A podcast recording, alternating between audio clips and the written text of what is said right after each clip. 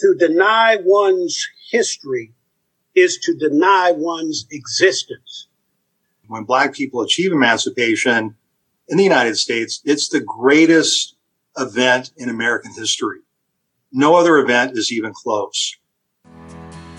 The Village Square, a nervy bunch of liberals and conservatives who believe that disagreement and dialogue make for a good conversation, a good country, and a good time. At the Village Square, we talk about politics, religion, and race. You know, the topics your mom taught you never to discuss in polite company. Listen, at the Village Square, we make pigs fly. Welcome to Village Squarecast. This is Vanessa Rouse. Thank you for joining us for the sixth annual Created Equal event. This year, focusing on Stretching Towards Freedom, a conversation about Florida Emancipation Day, presented in partnership with Leon County Government, Florida Humanities, and the Tallahassee Museum. This podcast episode is the first in a series of episodes that we'll be presenting in partnership with Florida Humanities. So make sure you're subscribed to Village Squarecast so you can enjoy those upcoming programs made possible by Florida Humanities. Now back to this program. Each year, we join up with Leon County Government to present Created Equal. And this year, it took place on Florida's Emancipation Day, May 20th. And here we are now, just having celebrated Juneteenth last weekend. And so we thought this was the perfect time to air this program on the podcast to celebrate emancipation and to talk about what it means to be free and to continue the learning process about how freedom came to be for enslaved African Americans. Now, I bet at least some of you are a little confused about the difference between May 20th and Juneteenth. Well, no worries. You are certainly not alone, and we got you covered. More specifically, one of our panelists, Miss Althemese Barnes, has definitely got you covered. Miss Barnes, founder of the John G. Riley House, has been celebrating May 20th, Florida's Emancipation Day, all her life. And as the focus on Juneteenth grew, she and others who know and celebrate Florida's history worked hard to set the record straight and make May 20th a day to be celebrated far and wide around the state. Check it out. It's not just a one day event and it's over. The emancipation was more of a process. On the signing of the official document on January 1st, 1863, there were certain states in rebellion, resistant to the order. The Confederates in these states did not consider Abraham Lincoln to be their president. So that meant that for another two years from 1863 to 1865, there had to be an enforcement reading and that's where we get to Florida, Georgia, Texas, Mississippi, Louisiana, and other, the three or four other rebelling states. A general, Union general was sent in. The one sent to Tallahassee was Union General Edward McCook. The enslaved and the slaveholders gathered downtown in the Knott House area. And from that date, May 20, 1865, celebrations have been held at locations across, not just in Tallahassee, but across the state of Florida eventually. I can't wait for you guys to hear more from Miss Barnes about her personal experiences growing up and celebrating this important day, as well as just more history that we can all benefit from. I certainly learned a lot. But for anybody who's still sitting there like, but what about Juneteenth? That is the day that the Union troops arrived in Texas to announce the freeing of enslaved African Americans. So it's also a very important day and one to be celebrated. But for Floridians, May 20th is our official day. You'll get a proper introduction to Miss Althemese Barnes in just a minute, along with the rest of the panel, Dr. Larry Rivers of Florida A&M University and Dr. Paul Ortiz of University of Florida. And Keith Simmons of Florida Humanities is here to facilitate the discussion. But before we turn it over to Keith, we have some celebrating to do.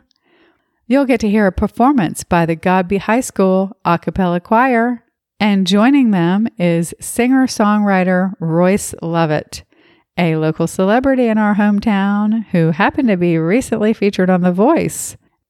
Now, because this program is a little different than most, with special performances and voices from around the state, we have Royal King from Leon County and Eliza Chase from the Village Square to be your MCs. So, time to turn it over to Royal and Eliza. Good evening. I am Royal King with Leon County. And I'm Eliza Chase with the Village Square. On behalf of Leon County, the Village Square, and Tallahassee Museum, we'd like to welcome you to Created Equal, Stretching Toward Freedom, a conversation about Florida Emancipation Day. This is the sixth year Leon County has served as a catalyst and convener for this important community event. But this year, Created Equal looks a little different. We want to thank you for joining us online as we welcome not only citizens from Leon County, but people from across the state to commemorate our history on Florida Emancipation Day. Later tonight, you'll hear how our past connects us to where we are now. With performances by the Godby High School Choir, Royce Lovett, the Omega Lamplighters, and more. We hope this celebration of Florida Emancipation Day inspires you as much as learning about this history has inspired us. We want to express our gratitude for the team at Florida Humanities for making tonight's program possible. If you're not familiar with their extraordinary work across the state of Florida, we urge you to visit them online at floridahumanities.org. It's now my pleasure to introduce the chairman of the Leon County Commission, Rick Minor. Thank you, Royal, and thanks to Village Square for the great partnership that makes tonight's statewide program possible. Good evening, everybody. My name is Rick Minor. I'm the chairman of the Leon County Board of County Commissioners. Uh, and I'm humbled to be here with you all on our sixth annual Created Equal event commemorating our Florida Emancipation Day holiday. I also want to take a moment to recognize our amazing panel, all of whom you'll hear about during the program. Ms. Althemese Barnes, Dr. Paul Ortiz, Dr. Larry Rivers, and Keith Simmons. We are so excited to have you and many other leaders from across the state with us for what is surely to be a one of a kind program.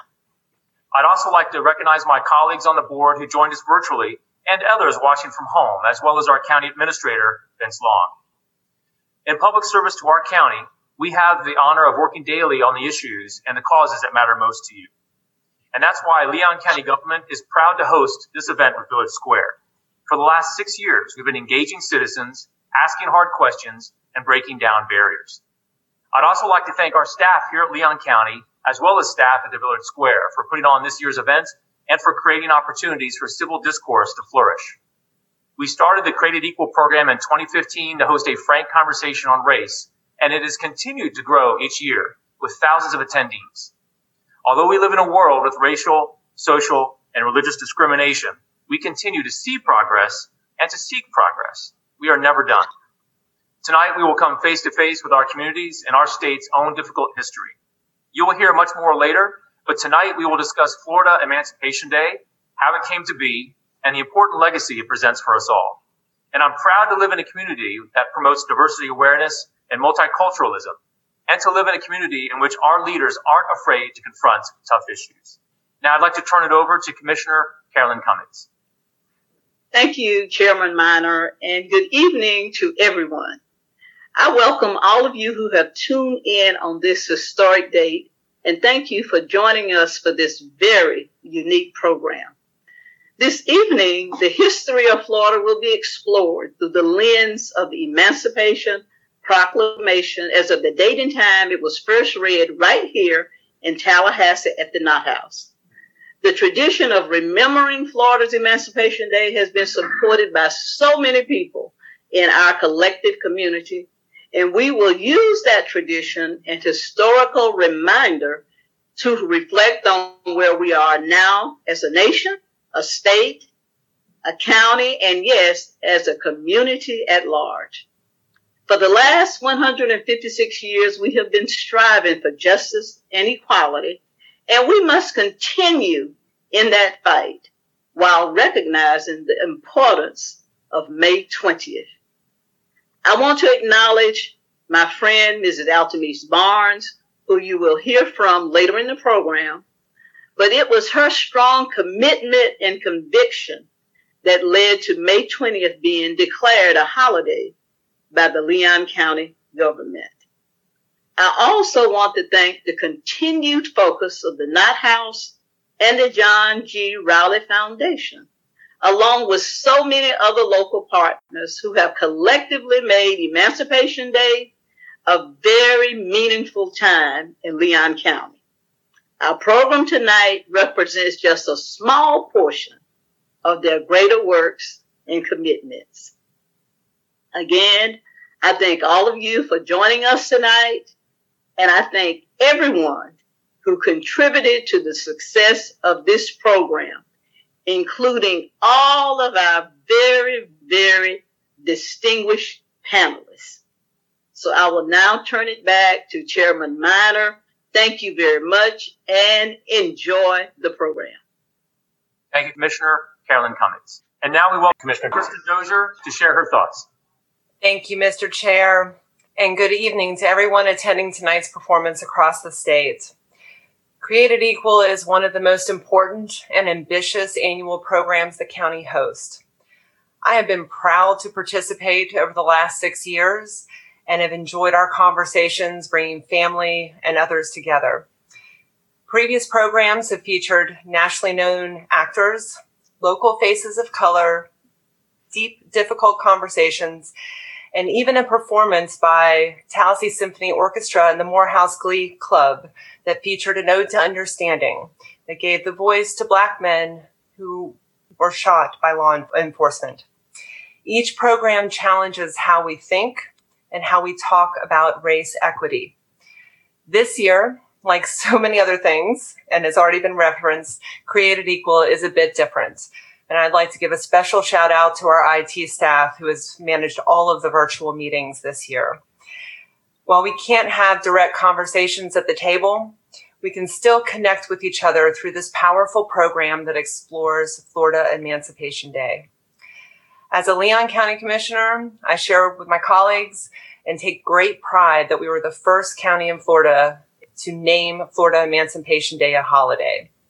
We have led the way across the state in recognizing this important day with a lot of efforts by our community and many incredible activists.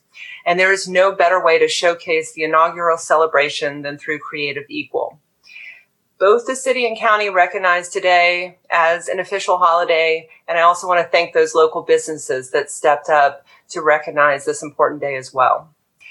And finally, as my colleagues have done, I'd like to thank the Village Square for their work to make today's panel happen. At the county, we know we do our best work when we involve our whole community.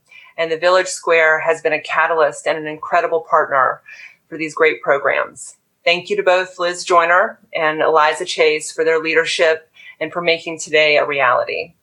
So please, everyone, enjoy tonight's incredible program. And in the spirit of created equal, make what you hear today inform your actions tomorrow. Thank you very much. Back to you, Mr. Chair. Thank you, Commissioner Dozier. Thank you for uh, everyone for joining us tonight. We look forward to the stories that will be shared and for each of you to share your own. Now I'll ask Royal and Eliza to continue with tonight's programming. Thank you, everyone, for being here. Thank you, Chairman Minor, uh, Commissioner Cummings, and Commissioner Dozier. It was the Leon County Board of County Commissioners' decision to make May 20th a holiday that brings us all here tonight. Now, as we move forward with the programming, you'll see many community voices joining together to express our past, present, and examine where we may be going in the future.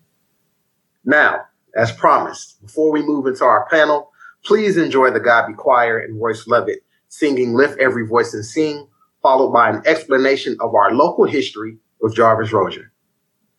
Lift every voice and sing. The earth and heaven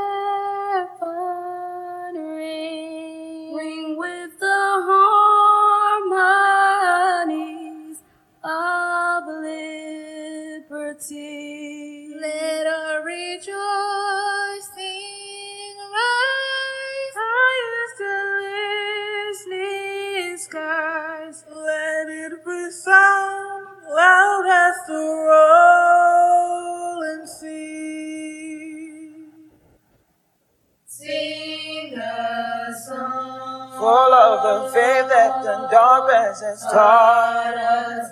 Sing a song. Full of the hope that the present has brought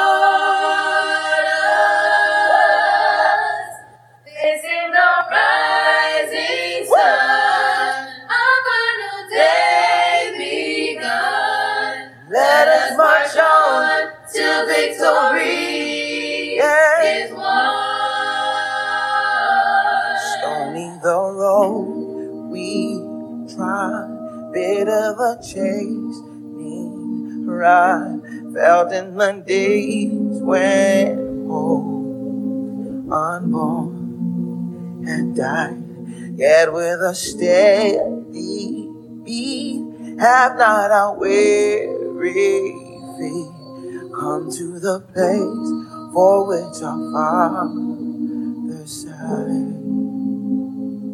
We have over a way which the tears have been watered. We have Come treading our path through the blood of the slaughtered. Out from the gloomy past till now we stand at last with the white gleam of our bright star is cast. And now a few words about our history from Sergeant Major Jarvis Rozier, retired U.S. Army and president of the Colored Troops Education Project. Glad to be with you all today here at the historic Knott House, where an historic uh, occasion happened on May 20th, 1865, when General McCook rode into Leon County into Tallahassee with his dismounted cavalry unit out of Macon, Georgia, on May 10th to read the Emancipation Proclamation on the, on the steps of this Knott House right here. After reading that Emancipation Proclamation, um, they went to the Capitol, lowered the Confederate flag, and raised the Union flag, um, and then making an end to slavery here in the state of Florida. I am president and founder of the 2nd Infantry Regiment, United States Colored Troop, Living History Association, and Reenactment Unit, and affiliate of the John Gilmore Riley Museum and the Florida African American Heritage Preservation Network. Our mission is to preserve, protect, promote, educate, and interpret the accomplishments of the many African Americans and abolitionists that fought to end the tyranny of slavery. We have to remember that slavery did not die by natural cause. We also have to remember that history is not objective, it is definitive. So the facts are facts. Events that happen, the events that happen. Here in Tallahassee in Leon County, the Emancipation was read, and now since that day, in 1865, then originally in 1867, organizations here in Leon County started celebrating the Emancipation Proclamation and celebrating up until this day. Many organizations have events that are going on. Uh, there's an event that my organization does also. The Emancipation Proclamation transformed the war. It allowed African Americans to fight during the war. It allowed African Americans to bear arms for the Union forces. Frederick Douglass was a great orator and an abolitionist. With, in his speeches, one where he spoke, he said, "Give a black man the brass U.S. letters upon his chest, eagles on his button, a musket on his shoulder, and bullets in his pocket. There's no one on this earth can deny he has earned the right to citizenship in these United States." It transformed the character of the war and made the United States Colored Troop in May 22nd, 1863, a uh, reality. It changed the character of the war in that sense. Right here in Leon County, the county commission has made it a holiday on May 20th, 1865, and September 20th, they made that a holiday to celebrate emancipation that was taking place right here in Leon County. The city of Tallahassee followed suit and made May 20th and a, a state holiday, a paid holiday. And also the Florida legislature is working to make May 20th a state holiday as well. And well should be because that is the day that the Floridians got the word, even though it was nearly two and a half years later, that all slaves were freed. The over 62,000 slaves in the state of Florida. This history is very, very important. And I find myself at many times trying to getting the different organizations, different crowds, and different levels age young and old. And there's something that I usually do with the young kids that bring them into it because, you know, when you go to schools, and I go to schools, it's kind of they're itchy and etchy, but you bring people into the reality of what it meant. You put them in that place. There was a form of prayer that was done by one of the United States color troops called the Soldier's Prayer. And if I may share, it said, let me live so that when I die, I might have manners, and I shall know what to say when I meet my heavenly Lord.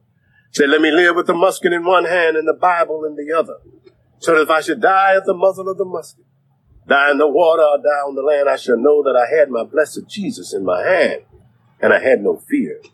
That I left my wife and little children in the land of bondage. I hear my little ones cry every night, where, oh, where is my father?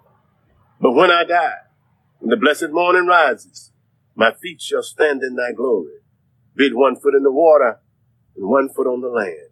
And then I shall see my wife and little children once again.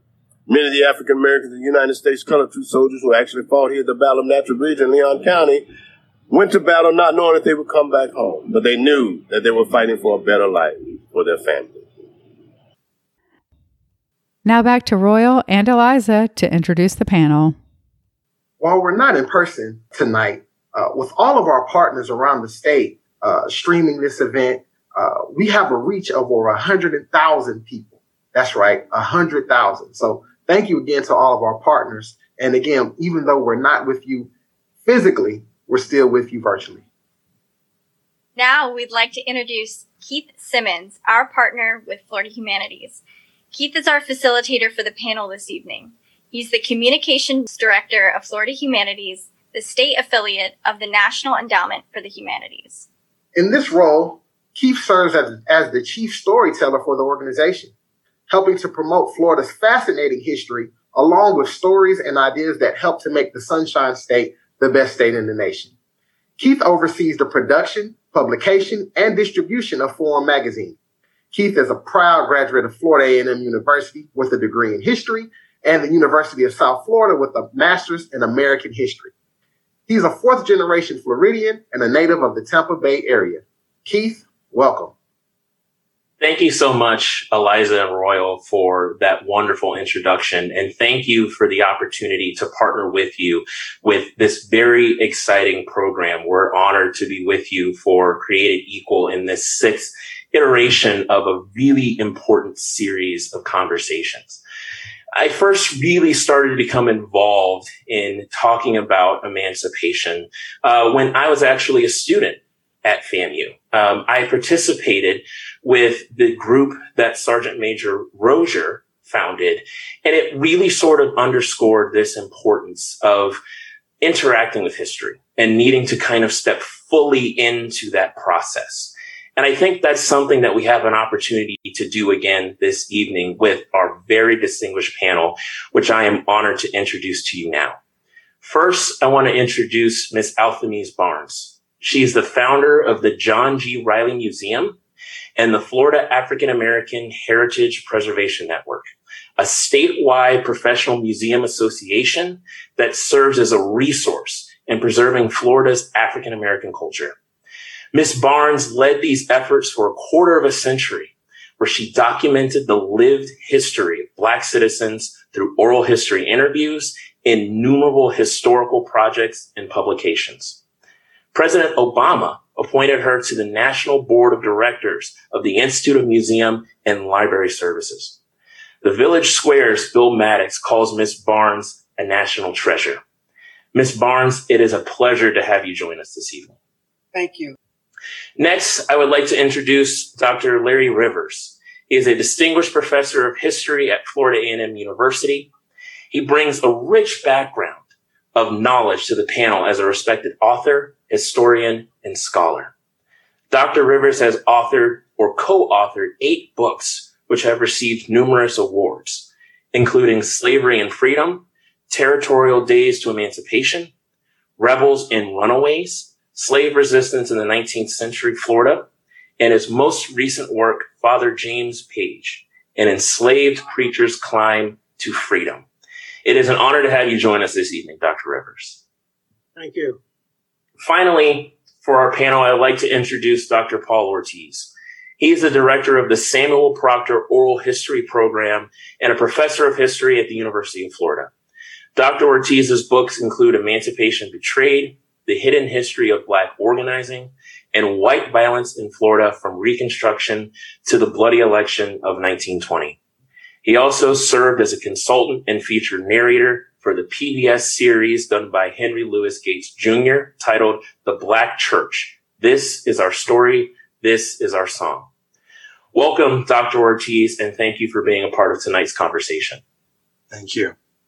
And again, thank you to all of you for joining us for this program. And I think what I would like to start with is if you could sort of briefly talk to us about what is it that's important for citizens to understand regarding the history of emancipation, uh, regarding General McCook's news to Floridians and reading the Emancipation Proclamation that occurred 156 years ago today.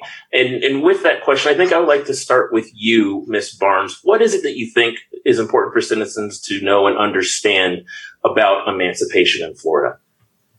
Thank you. That is a very, very good question. And it's also a very timely question. I thought about it and I'm, I tend to think that with this 21st century as it is evolving, it appears that there is a need to distinguish fact from fiction, truth from truth, and it's become like a constant daily challenge. So personally, as it relates to when persons in the United States and Florida in particular were freed, I never had reason to think that there would be people who did not know the history or that there would, it would find itself in a state of ambiguity. I think what we need to know is that there is a reason why certain things happened as it related to the emancipation. And it's not just a one day event and it's over.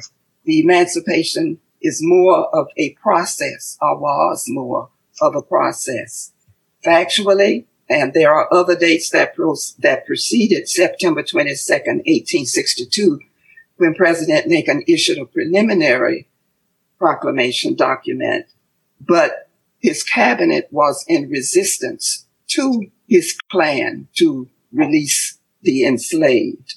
So on December 31st, and that's where I want to just pick up quickly, December 31st, 1862, which was the night before his signing of the official document on January 1st, 1863, African Americans, enslaved African Americans gathered in churches and those of us from that uh, group know about the watch night service. They were watching for the dawn of a new day. We call it watch night still, though the tradition of how it started has sort of taken on a different twist to a degree. On the January 1st, 1863, when the signing took place, there were certain states in rebellion, resistant to the order. Now, some say that it was because word traveled slowly and we didn't have the internet and all of that. But equally and more so is that the Confederates in these states did not consider Abraham Lincoln to be their president. They were Jefferson Davis. That was who they obeyed or looked to. So that meant that for another two years from 1863 to 1865, there had to be an enforcement reading. And that's where we get to Florida, Georgia, Texas, Mississippi, Louisiana, and other, the three or four other rebelling states. A general, Union general was sent in. The one sent to Tallahassee was Union General Edward McCook, and the Union troops came with him to provide protection. The enslaved and the slaveholders gathered downtown in the Knott House area. And that was where General McCook made the reading. A celebration took place right after at Bull Pond, B-U-L-L. Today it's known as Lake Ella on North Monroe. And from that date, May 20, 1865, celebrations have been held at locations across, not just in Tallahassee, but across the state of Florida eventually. And so I think we need to remember that that was a process and not get hung up on one day for this state, another for another. Um, it took all of that to get us to the freedom, the point of freedom that we are commemorating today. Absolutely. And I wonder if Dr. Rivers, if you could sort of pick up on that in terms of talking about what is it that you think is important for citizens to understand about emancipation? And perhaps if you could maybe give us some context in terms of what is sort of going on historically leading up to the period of the Civil War that helps to give this greater sense of importance to emancipation? Well, thank you, because um, I really believe that uh, Miss Barnes really covered a lot of the fundamentals as it relates to the Emancipation Proclamation. Well, the Emancipation Proclamation symbolized first and foremost freedom for former enslaved people from legalized servitude. And when we look at liberty earned, one thing that we have to take a look at is that over time, African Americans would have to continue to fight for their liberty even after the Emancipation Proclamation. But to put this into context as well, the Emancipation Proclamation certainly is an important document, but we also have to consider the 13th Amendment, which was added to the Constitution in February of 1865, which uh, by law abolished slavery. So we have to kind of look at this uh, in context in terms of how the emancipation, as Miss Barnes stated, developed from uh, a preliminary emancipation proclamation to the proclamation to finally getting to uh, enslaved people, letting them know that they were free. But at the end of the day, the most uh, another important point is that the 13th Amendment should also be uh, spoken about in the same breath as when you're talking about the Emancipation Proclamation. Dr. Ortiz, if you could kind of follow up with that. And I wonder if you could also speak to some of the, the research and scholarly work that you have done in terms of talking about the ways in which African Americans tried to achieve freedom, however it was defined, and perhaps some of the obstacles that they may have faced in, in pursuit of obtaining that freedom. Thank you, Keith. You know, emancipation, as Ms. Barnes has astutely noted, it was not one day. It's a, it was a process. It was the culmination of centuries of the Black freedom struggle. And when emancipation is achieved, when Black people achieve emancipation in the United States, it's the greatest event in American history. No other event is even close. In 1935, when W.E.B. Du Bois wrote Black Reconstruction, he argued that emancipation, in fact, was the greatest day of the last thousand years of all human history. He said there's no other drama like it where people had been put into horrific bondage, had labored without pay, uh, had suffered, had watched their families torn apart from them and found a way despite that to survive. And as Professor Rivers's most recent amazing book on Father James Page notes, black people on those decades leading up to emancipation had created a liberation theology. They had taken the Christianity which had been imposed upon them, which was a Christianity of the master class. And they had turned it upside down. And it was people like the Reverend Dr. Howard Thurman, a Florida native who was taught Christianity by his former slave grandmother from Madison County, who was one of the people instrumental in explaining how enslaved African Americans had turned Christianity into liberation theology. The other thing we should remember, Keith, is that again, based upon the research that Dr. Rivers and others have done, Florida has always been a battleground of the struggle between freedom and slavery. There were large maroon communities here in the early 19th century. One of them not far from where you're sitting uh, right now, uh, whether you're in Tallahassee or whether you're in St. Petersburg, right? Prospect Bluff, Angola, Florida. African Americans who had escaped from slavery from South Carolina, from Georgia, from Alabama, found freedom, sometimes allied themselves with the Seminole Indians, fought three major wars to try to keep slavery out of Florida as best as they possibly could. So by the time the Civil War broke out in 1861, Black Floridians have been fighting for freedom for generations. And so it's no surprise that they answered the call in mass. And when the Union, when the United States of America finally woke up, because remember at the outset of the Civil War, even old Abraham Lincoln wasn't sure what the war was quite about, right? He, he said, I, if I have to preserve slavery to save the Union, well, I'm going to do it because saving the Union is paramount. And his friend Frederick Douglass said, Oh, President Lincoln, you can't do that, sir. That's like going into battle with one hand tied behind your back. And until you recognize that this war is about slavery, you're not going to be able to save the Union.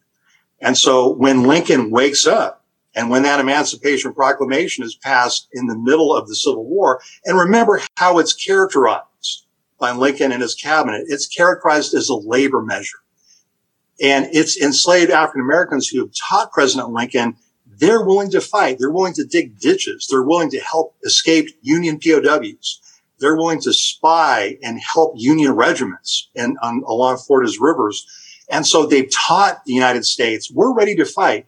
If you'll make this a war about slavery to end slavery, then we'll, we will re- uh, register and enlist in mass. And over a thousand black Floridians enter into the Union Army. And some of them, like, uh, Josiah T. Walls, is there with the Third United States Colored Troops for that liberation of Tallahassee and emancipation. It's a remarkable event. We're still learning so much about it. I'm so proud to be part of this wonderful panel and event.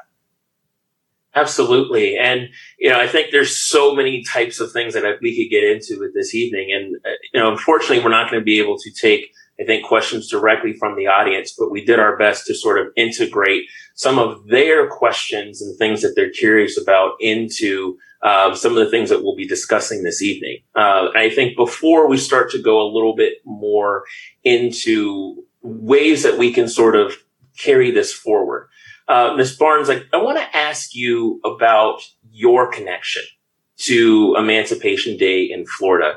Uh, it's my understanding that your family is sort of a part of this history. And so I wonder if you could just talk to us a little bit about what is that connection that your family has to this history? And if you could also talk about some of the work um, that you have been doing over the past few months in regard to the recognition of Emancipation Day here in Florida. Okay, yes. I am very much a part of emancipation. I'm a sixth generation Floridian born in Tallahassee. And as far as I know, when I came to know myself, I knew emancipation, 20th of May. Some of our elders say 20th of May, but we knew what they meant. From the day I entered school, May 20th was a holiday. It stayed that way up until fifth grade. At that point, the school district started giving a little money to the segregated school that I was attending.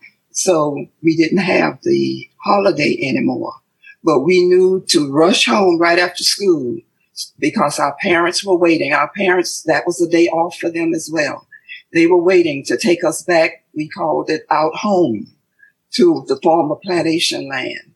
But by that time, as a result, later on, as a result of some of our ancestors being able to acquire property, they would hold the emancipation either at the black church or a black school or on property owned by African Americans. My great grandmother, along with her good friend Sarah Hill, started one of those celebrations on the old Guy Winthrop plantation.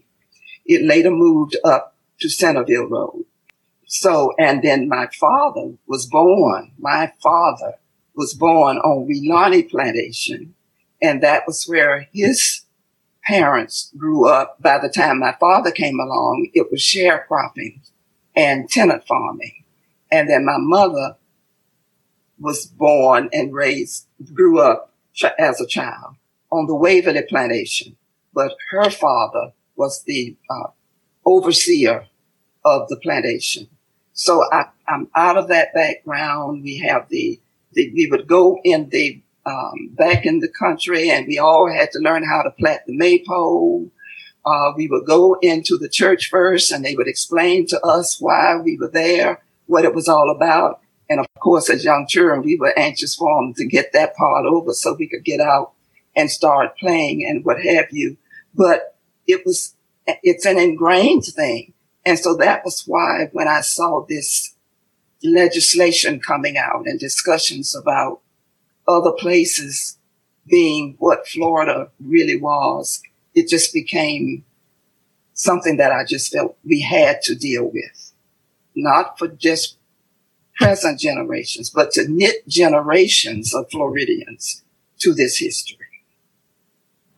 Absolutely. And I wonder too if you could talk with us just a little bit about some of the other work that you're doing with with colleagues around the state in regard to making this not just a celebration in Tallahassee, but really across the entire state of Florida.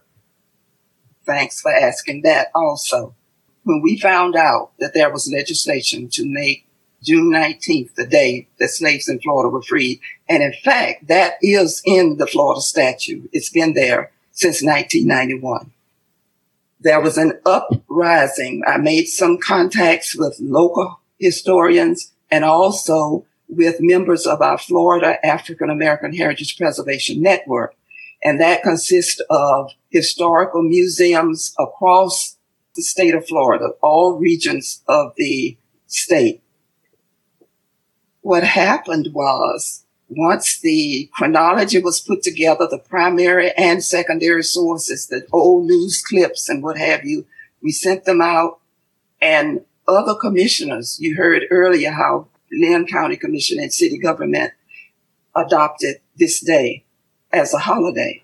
Well, in pockets, these directors of the museums began talking to their politicians and so we have other cities and counties now, Bartow, Lakeland, Fort Myers, Duval, Jacksonville, where the commissions, Punta Gorda, have now passed resolutions declaring, codifying that May 20th, 1865 is the official day of emancipation. And many are holding commemorations today uh, some are resurrecting some that started years ago, but had tapered off. So those are being restarted today. I will mention one in particular down in Jacksonville, Duval County. Our museum director there, Ms. Jacoby Pittman, who's now on the Culture Council, has an ordinance and they are holding a big festival in the James Weldon Johnson Park in Jacksonville today. So that is the kind of mobilization. We had the Council on Culture and the Arts. We had the Tallahassee Historical Society, the Florida Historical Society, just a, com- a diverse group of people who appeared before the legislative committees time and again to make the point that let's correct the history. We are not trying to say if someone wants to celebrate another time, fine. That's not problem. But the history, especially in our official legal documents, need to be correct. Absolutely. And it sounds like there's been a considerable amount of work that you've done to to make that a reality. And I want to turn now to uh, both you, Dr. Rivers and, and Dr. Ortiz, and kind of get your thoughts on you know both of you being in in a university setting you know, I'm sure there's certainly some interesting challenges and, and things like that associated with talking about these types of stories and trying to convey that sense of relevance. Uh, particularly if you're dealing with audiences that may not be from Florida or they might have a different racial or ethnic background. And so I'll start with you, Dr. Rivers. If you could just sort of reflect on some of your experiences as an educator, what is sort of that argument in terms of for someone that may not have that strong connection to Florida or to this type of history that they should become invested in these stories? That's a great question, Keith. I think that um, it's very important to understand the importance of history. To deny one's history is to deny one's existence. And I try to get my students to understand the importance of history and the importance of how people respect history in terms of how they place monuments, uh, statues that deal with individuals. And I give them an exercise uh, in my class. Uh, a lot of them uh, are from Florida. A few of them are not. And I give them an exercise uh, at beginning of uh, each semester when I teach my Florida history class. And I tell, tell them to list the 67 counties, which they can't. And then I ask them to name the presidents of those counties. They do a pretty good job with uh, Washington and Taylor and Monroe and Jefferson and Jackson. Then I ask them, I say, why is that important? And we discuss that. Then I, then I continue. I ask them to name a mammal and they name the manatee. I say, name a county named after a Confederate general. They name Robert E. Lee. I say, name counties after indigenous people. They name Osceola and Seminole counties. And I asked the next question.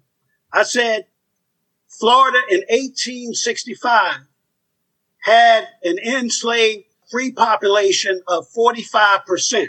That is almost one half of the population of Florida in 1865 consisted of African Americans. And of the counties that you remember, name one county. Now these 45% helped to make the economy, helped to build Florida. But name one county that's named after an African American. They looked around very puzzled because when you try to make history relevant, you have to use examples such as the one that I did. And then I asked students from Georgia and some were from South Carolina. I said, think about the history in your states. Are African Americans a part of that? Do we live African American history by what we see in terms of our, our monuments, our signs, our streets? I said history is very important because when you deny a group its history, you're saying that they are not important, that they haven't contributed anything to society. So we must understand the overall importance of history. And if you deny another man's or woman's history, then possibly they can also deny your history. So we must understand history as a comprehensive concept in order for this country to move forward. Dr. Ortiz, I would pose the same question to you, sort of drawing from from your experience as an educator.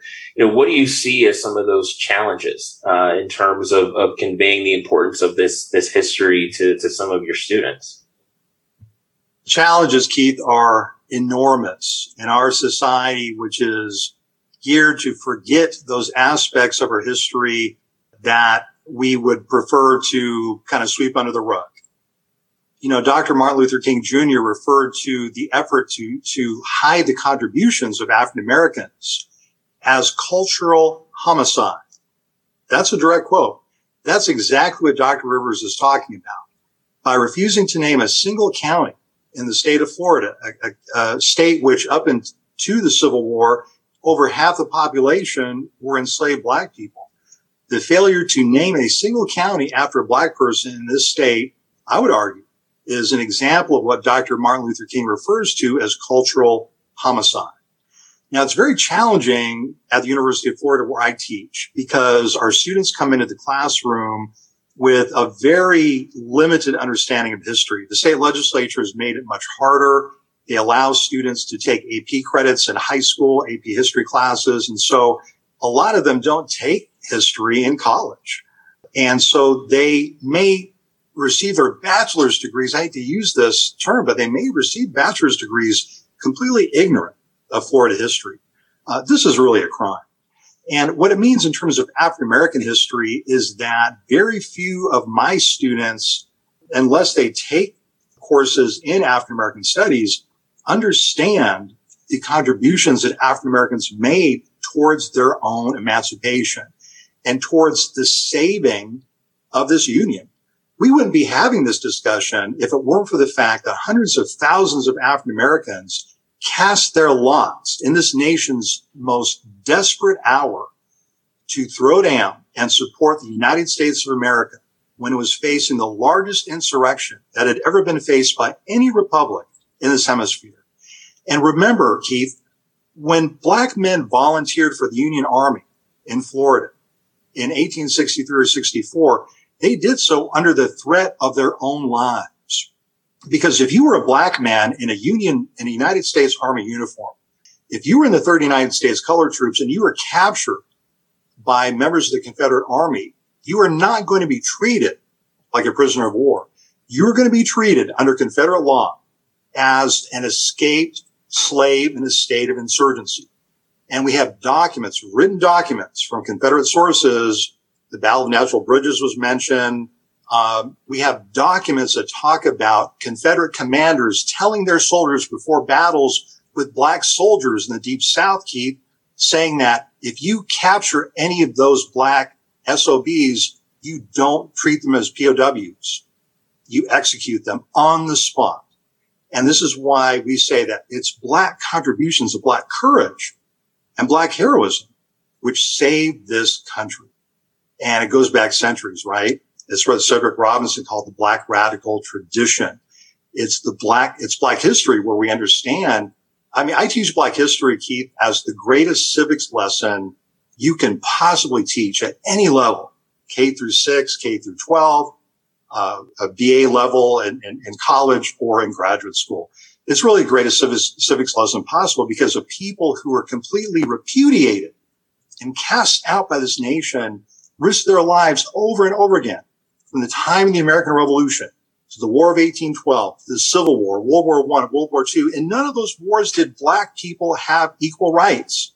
And yet they volunteered by the hundreds of thousands to step up to save this country. Tell me what is a better civics les- lesson than that record of continuous service. It certainly seems like there's nothing else that could ultimately rival that. And I think what you have sort of touched on is that in terms of being in our democracy, there really is just this necessity for people to participate in it. And that it's just the basic requirement of citizenship. And, you know, I want to share a really quick story that I heard uh, related to the founding of this Created Equal initiative. Uh, so Greg Ellison, who's the founder of Fearless Dialogues, he grew up in Atlanta, close to the home of Martin Luther King. And he said he had big dreams. And he was talking to his Aunt Dottie. And he said, Aunt Dottie, how can I change the world? And she had this response that was just really simple and profound. And she said, I don't know how to change the world, but I can change the three feet around me. And so with Created Equal, when they started doing this concept, they unfortunately couldn't find three foot tape measures. So they got a little bit more ambitious and used five foot tape measures. But ultimately what they wanted to do when they're doing some of these programs is they'll bring out those tape measures and they'll have a room full of hundreds of people end to end where you are within the close confines of others that are within that five feet. And so when we're talking about making change and we're talking about making things better, it's just starting within that core group. And so I want to start with, with you, Miss Barnes, and I wonder if you could just sort of share with us what, what advice would you give to someone if they were to ask you, how can they try to change the five feet around them so that hopefully in the words of Dr. King, we can ensure that this arc of the universe ultimately bends towards justice? Powerful question. And a good one. Coming out of my experience, I would say with the Riley House Research Center, and we are strong on advocacy. I would say bringing others into a circle, others who do not look like me, but bringing them into the circle and sharing openly my journey now, what's your journey? And so that we begin to understand better who we are and what we are about and can be about. I, I want to just throw in one thing here that might be a little different. I had someone to say to me that when we were preparing for the emancipation legislation and um, that piece of the work, this person wanted to know, well, why should a white person be concerned about this topic?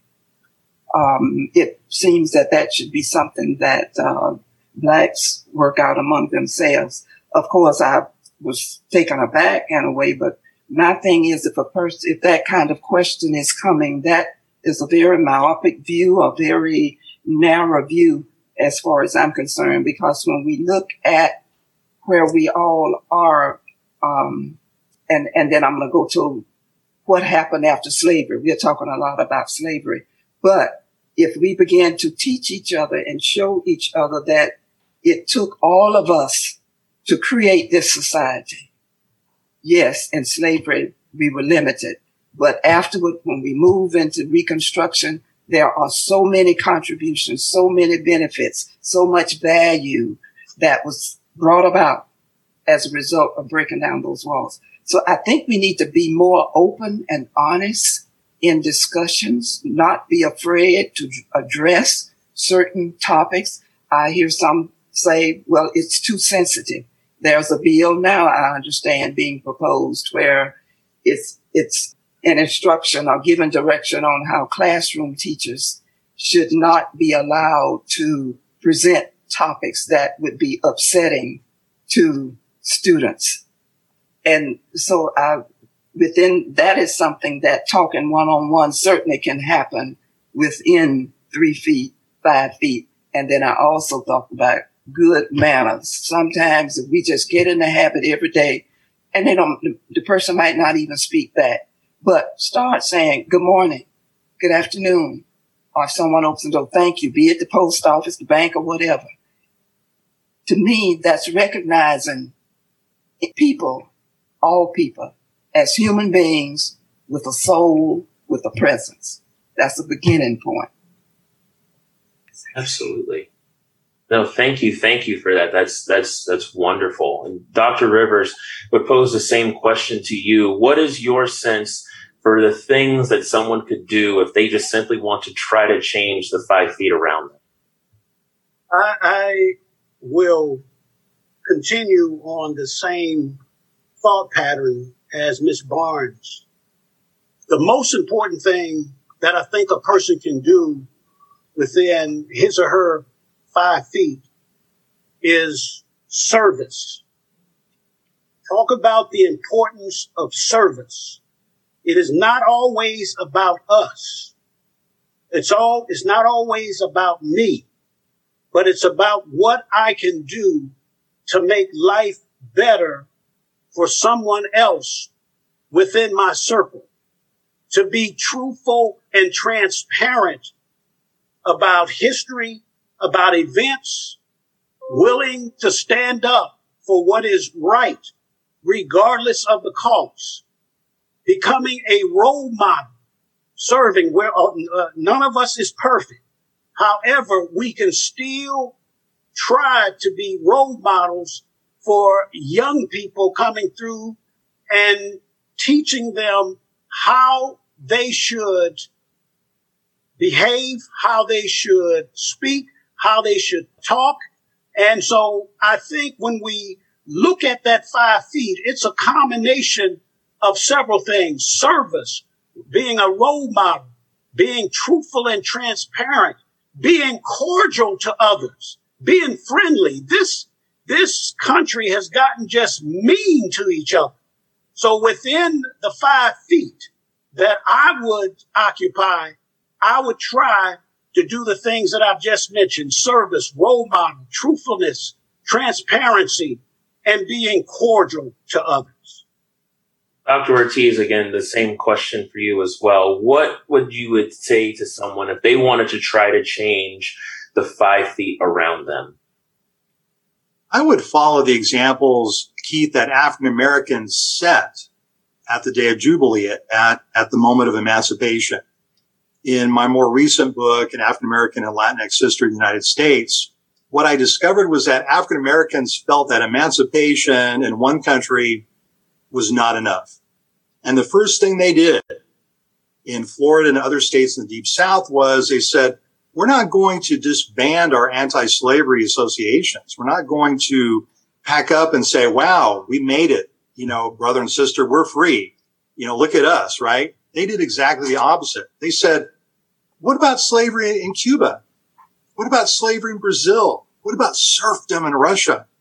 And African Americans like Frederick Douglass, like Josiah T. Walls, I mentioned earlier, who was my congressman in Alachua County during Reconstruction, formed a national organization, a national anti-slavery organization to fight slavery worldwide. Just imagine. So that's one of the ways I think just again, echoing what Mrs. Barnes and Dr. Rivers says, that is a lesson from the black freedom struggle. Always stand for justice for others. It's not just about me. I'm only one person and I'm safer and more happier and freer if my neighbors around me are safer, happier and freer. I think the key to understanding why African Americans had developed such an expansive conception of liberty and democracy. And remember, until black people get the vote in Florida, we didn't have a public educational system. Are you kidding me? Public education was only for the sons and daughters of who? The master class, not poor white people, not small white farmers. Public education in this state was only for wealthy sons and daughters of planters. Black people, when they got the vote, that's the first thing they did. They said everyone should have equal access to public education, Hispanic, white, black, and otherwise. That's an astonishing conception of democracy in 1865. And we have to study what are the origins of this? Where does this come from? You know, that last generation, Keith, of enslaved African Americans who gave their precious testimony in the 1930s. And Dr. W.E.B. Du Bois captured this in Black Reconstruction. They said, at the moment of the day of Jubilee, we saw Jesus in the flesh. We saw God. We saw Abraham Lincoln. And initially, when historians saw this testimony, they said, oh, they were just having hallucinations. But they weren't. This is what the day of Jubilee meant. It was the culmination of centuries of sacred struggle. But we also have to remember the unfinished elements of this, Keith, because it gets back to your question about the three, the five feet around us. Because African Americans were betrayed in the state of Florida, not only by Tallahassee, they were betrayed by the federal government who turned its back and did much worse against African Americans with the end of Reconstruction. Black people in this state suffered the highest per capita lynching rate during the Jim Crow period than any African Americans in any other state of the Union. And so there are so many unfinished elements of the Black freedom struggle. Next week, I'm so excited. Now I'm going to fast forward a little bit.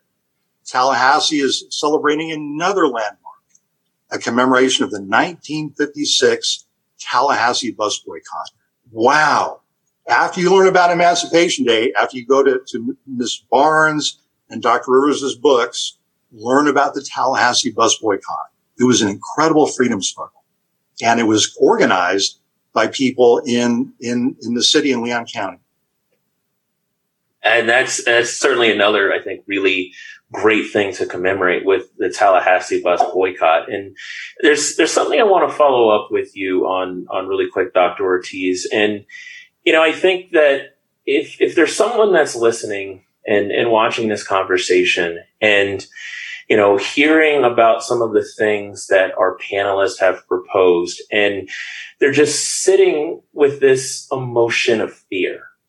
They're they're they're afraid of maybe the things that they don't know. They're afraid of, you know, some of the things that are around them that, you know, speaking up can, can sometimes sort of have consequences. And so, you know, you want to try to move, you want to try to change these things, but you're just afraid. And, and so what, what would you kind of say to someone if they expressed that fear and that apprehension? There's the desire, but there's also that fear that could potentially be holding them back. Yeah. It's a great question, Keith. I would suggest doing what, what African Americans did during Reconstruction, which is that when we when we teach history, we tend to do it mistakenly. I believe we, we talk about leaders, right? I, I've already talked about Abraham Lincoln. We talk about Harriet Tubman, Frederick Douglass, these iconic heroic figures, and as we should, they they they stick out. They're incredible people. But what we forget is that change doesn't happen from the top. It doesn't happen because of Frederick Douglass or Harriet Tubman or Abraham Lincoln. It happens because thousands of people got together to change things. And so the best way to grapple with fear is to organize where you're at, whether it's a church, a labor union, a class, your neighborhood, where you feel most comfortable with and find other people who can join with you so that you don't have to necessarily put yourself out there to be in the forefront, right? What we need are more followers, I believe, than leaders. What I mean by this is I, many of us in Tallahassee remember the great Mrs. Laura Dixie when Mrs. Laura Dixie passed away, Reverend Dr. Holmes referred to her as the mother of the Tallahassee civil rights movement. Now, Mrs. Dixie was not highly educated. She never earned a college degree, but she was an organizer. She was always there for people. People were always welcome in her home. She made people feel like they were something. She didn't ask you what degree you had. She didn't ask you how much money you made. And she was the person who on those early mornings before she started her shift as a certified nursing assistant who would go from bus stop to bus stop, 5 a.m. in the morning in Tallahassee, Mrs. Barnes, right? To, to tell her neighbors, brother, sister, ma'am, please don't get on that bus. We have a boycott going on. Haven't you heard Reverend Steele? Haven't you heard Dr. King? We've got to stay off the bus. Yes, it's inconvenient, but we've got to do this for justice. We've got to do the right thing. And I, I will hazard a guess that very few of our viewers tonight have heard the name of Laura Dixie. She was not a speech maker. She was not this charismatic person who stood out in front of crowds. But getting back to your question, Keith, she was a silent organizer, right? One by one by one, so that nobody around her had to risk their lives necessarily, although it was always risky, right? Um, so I, I, would say that community organizing is the way to deal with fear, to, to, to not take it on yourself, to not feel like, oh, this is my burden alone to bear. This is the great lesson of the Black freedom struggle. It's organization.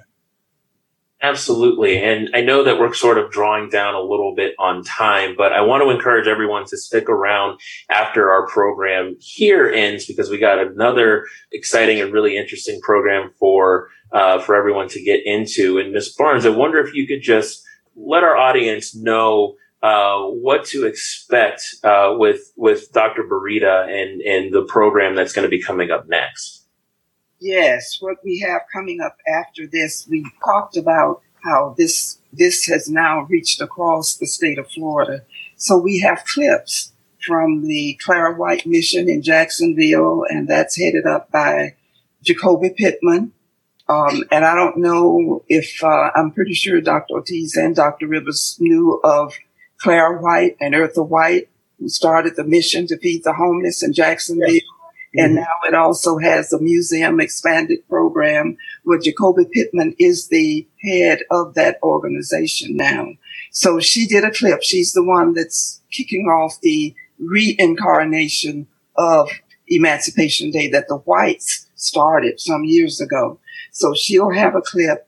And then we have Miss Vivian Filer, Gainesville, who is the director, founder and director of the Cotton Club and Museum, who is going to share what is happening in Alachua in Gainesville. And I want to do a shout out to Senator Keith Perry and his aide, Vernon Keenan, who have worked very hard along with Miss Filer to organize that museum and get it up and going and uh, and then down in Punta Gorda, Dr. Martha Bireda, who has always continued the emancipation celebrations. And see, that was an area too where the people from Marianna, someone from Marianna moved to Punta Gorda and brought the tradition to Charlotte County, Punta Gorda, because that's farther down the state.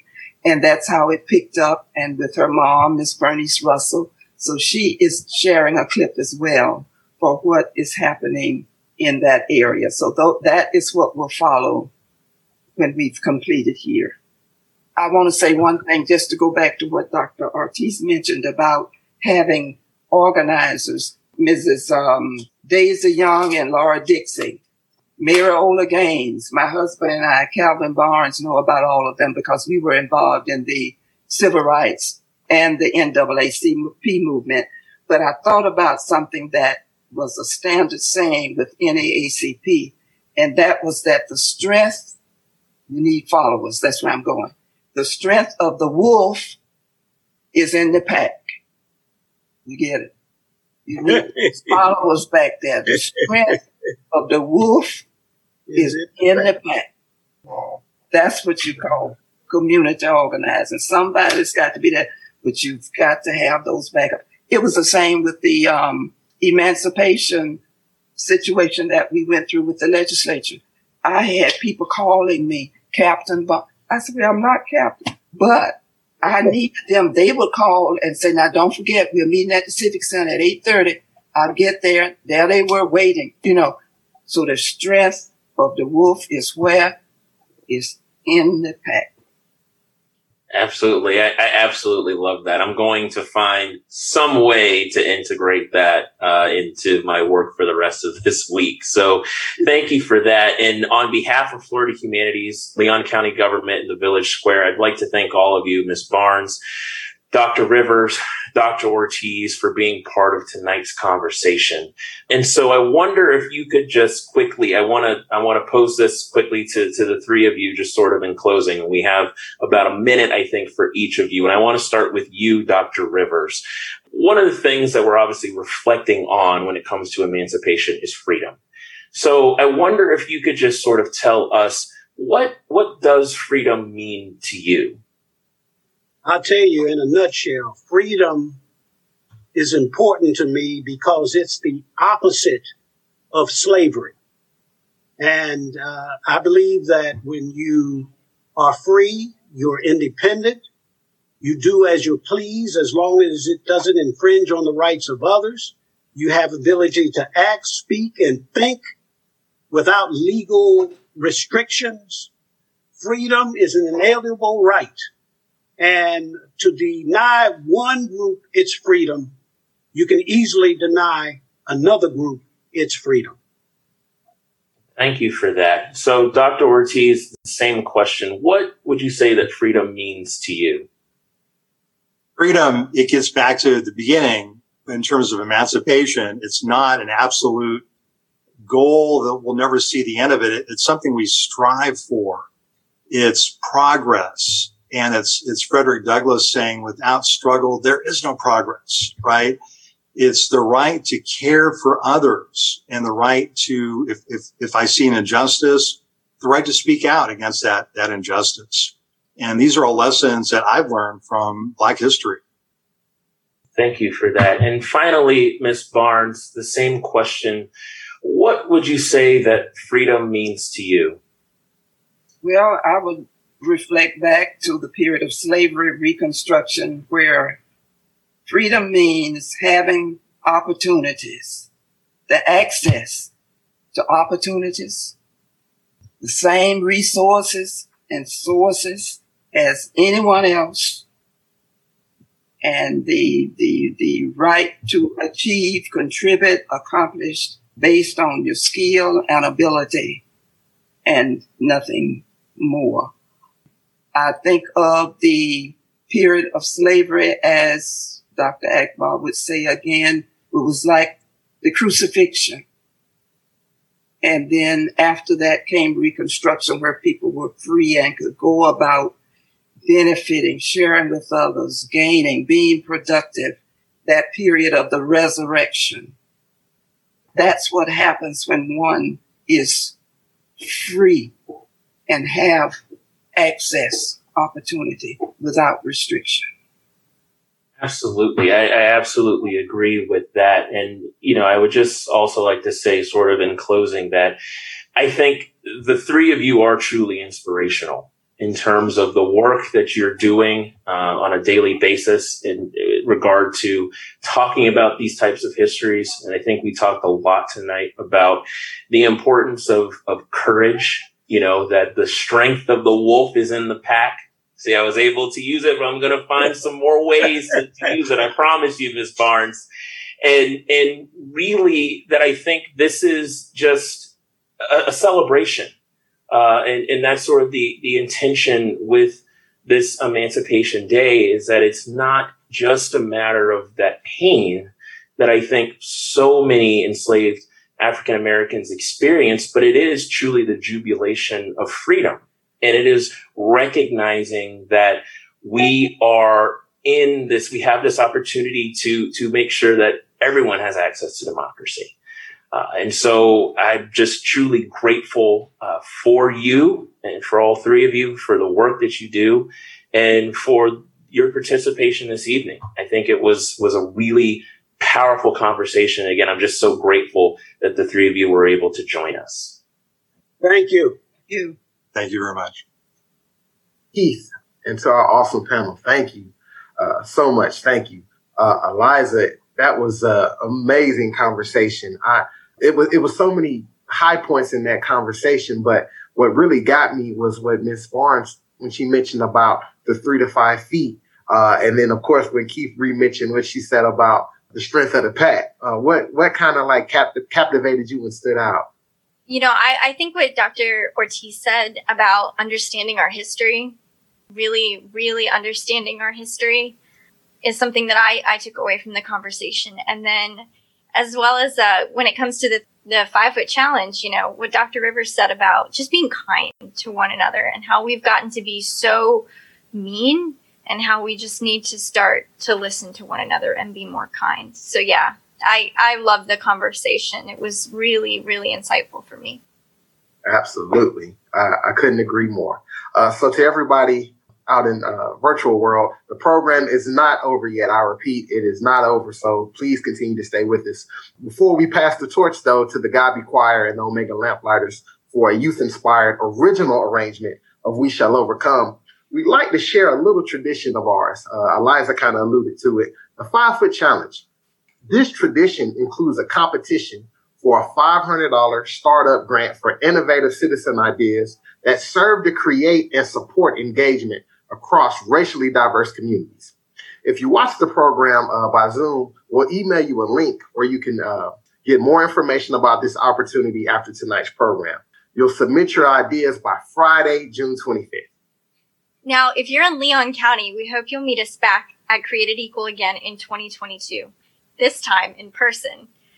For the rest of Florida, we'd love to invite you to join our tradition by offering opportunities to build community across color, creed, and ideology through Created Equal or through the Village Squares Local Colors series. This year, the Local Colors series was launched in Sarasota County by the Sarasota Public Library and is a cutting edge model for bridging division. Feel free to email us at eliza at villagesquare.us if you're interested in bringing local color to your hometown. Thank you again to Keith Simmons uh, and Florida Humanities for their support in making this program a reality. Thanks again also to our esteemed panelists, uh, Ms. Barnes, Dr. Rivers, and Dr. Ortiz, and the one and only Sergeant Major Jarvis Rozier.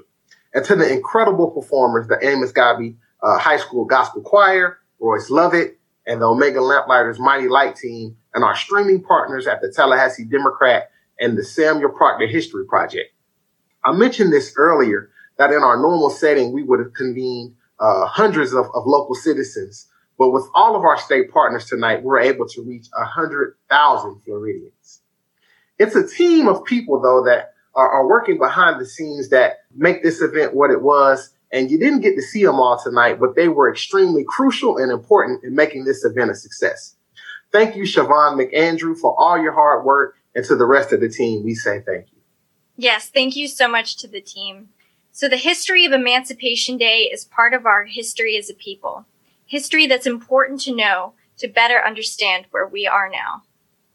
You can find a video of this program on the Leon County Facebook page and YouTube channel immediately after the program has ended tonight. Uh, we hope you'll share it with your friends across the entire state of Florida. We want to invite you to tune in on WFSU TV to Invisible History Middle Florida's Hidden Roots by local filmmaker Valerie Scoon, which examines the little known history of plantations and the enslaved in North Florida. It can be streamed at WFSU org backslash television. Again, thank you. Uh, thank you all for joining us in this discussion about Florida Emancipation Day and freedom. To finish our program, we'll hear from partners across the state who couldn't be here tonight, including a performance from one of my favorite groups, the Omega Lamplighters. Now, before we close out with our partners from across the state and the Godby Choir, we have a question for everyone watching from home. What is your definition of freedom? And what steps can you take to step closer to that ideal? So, Royal, what does freedom mean to you? Eliza, I, I thought about this a lot. Uh, but in short, I would have to say that freedom means and is the pursuit of happiness and the opportunity to live out your purpose without fear. What does it mean to you, Eliza? I, I think that freedom means finding relief. I think it means feeling the sun on your face and knowing that your life is your own and that your destiny is yours to control. All right, I'm going to take your answer. uh, also, I wanted to quickly share that we have received many social media comments on the program. While I'd like to read them all to you, I'll just say that many express appreciation for the expertise and drive of our panel, the videos we shared, and the conversations we've started. I imagine that we're also a bunch of comments praising the, uh, the program moderator. So kudos to you too, Keith. But I'll read all those later. Seriously though, thank you to, to many who tuned in and shared online. And because this is a statewide program, we asked some of our friends around the state what freedom means to them. So enjoy. Freedom means self determination. Freedom to me means not having to worry about a target being on my back. Freedom to me is the liberty to thrive in the world and be myself. Freedom means being able to sleep while your son is walking along his own street. Freedom means the opportunity to discover and to develop your God given talents to their greatest potential. Freedom means embracing diversity of thought and engaging across differences. Having the same laws and those laws applied equally. Freedom means recognizing the past wrongs and injustices with the celebration of unity with a profound purpose for continued freedom. Freedom means taking ownership of your actions and beliefs. Freedom to me means the ability of an individual to reach their full human potential without the barriers of discrimination or harassment for who they are, what they believe, or what they say. Freedom is perfect love, and perfect love casts out fear. Freedom means having access to the ballot box. To me, freedom means independence and the freedom to be oneself. Libertad es el derecho para que uno sea uno mismo. Freedom is not being afraid to be stopped by law enforcement, let alone speak to one. Freedom means to me to be a person of color and be able to look at a white person without being harmed or threatened. Freedom is having the ability to change your future in your image. Freedom to me is the ability to express myself in any way that I choose.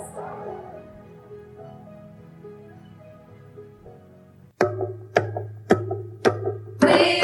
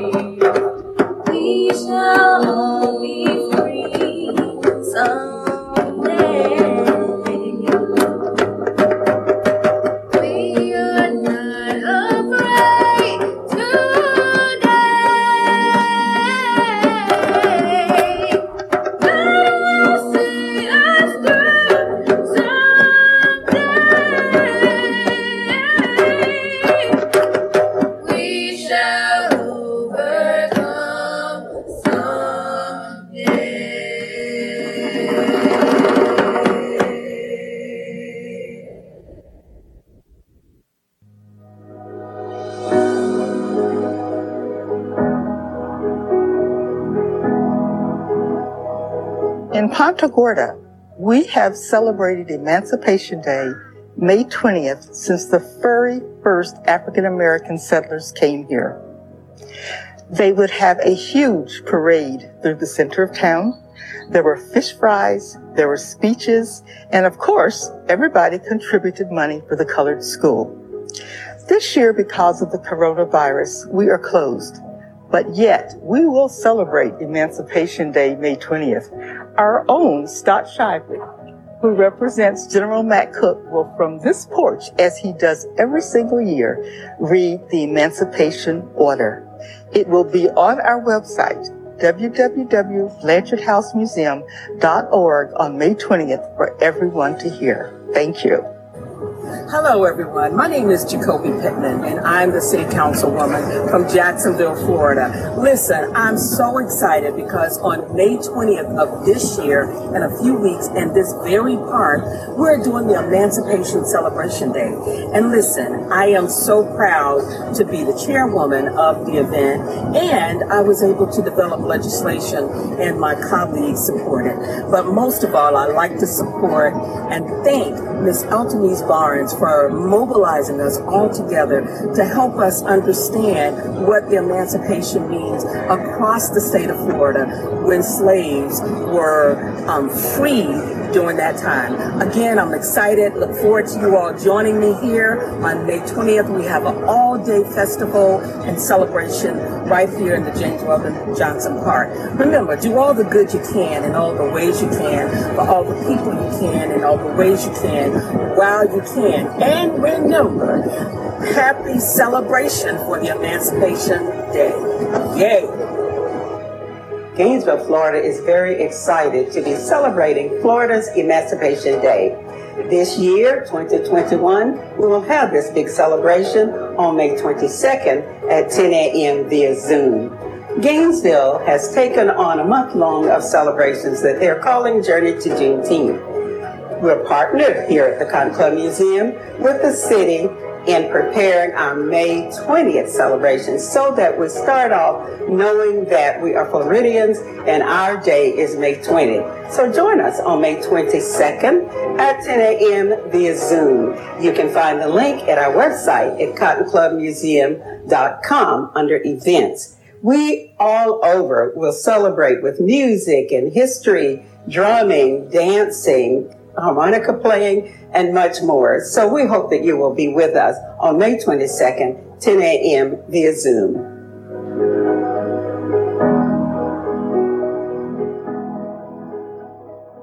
Hi again. It's Vanessa here, your podcast host. What an event, you guys! I hope you were entertained and enlightened. We're so very thankful to all the people and organizations across the state of Florida who made this event possible. And a special thanks to Leon County government for partnering with us to present this program.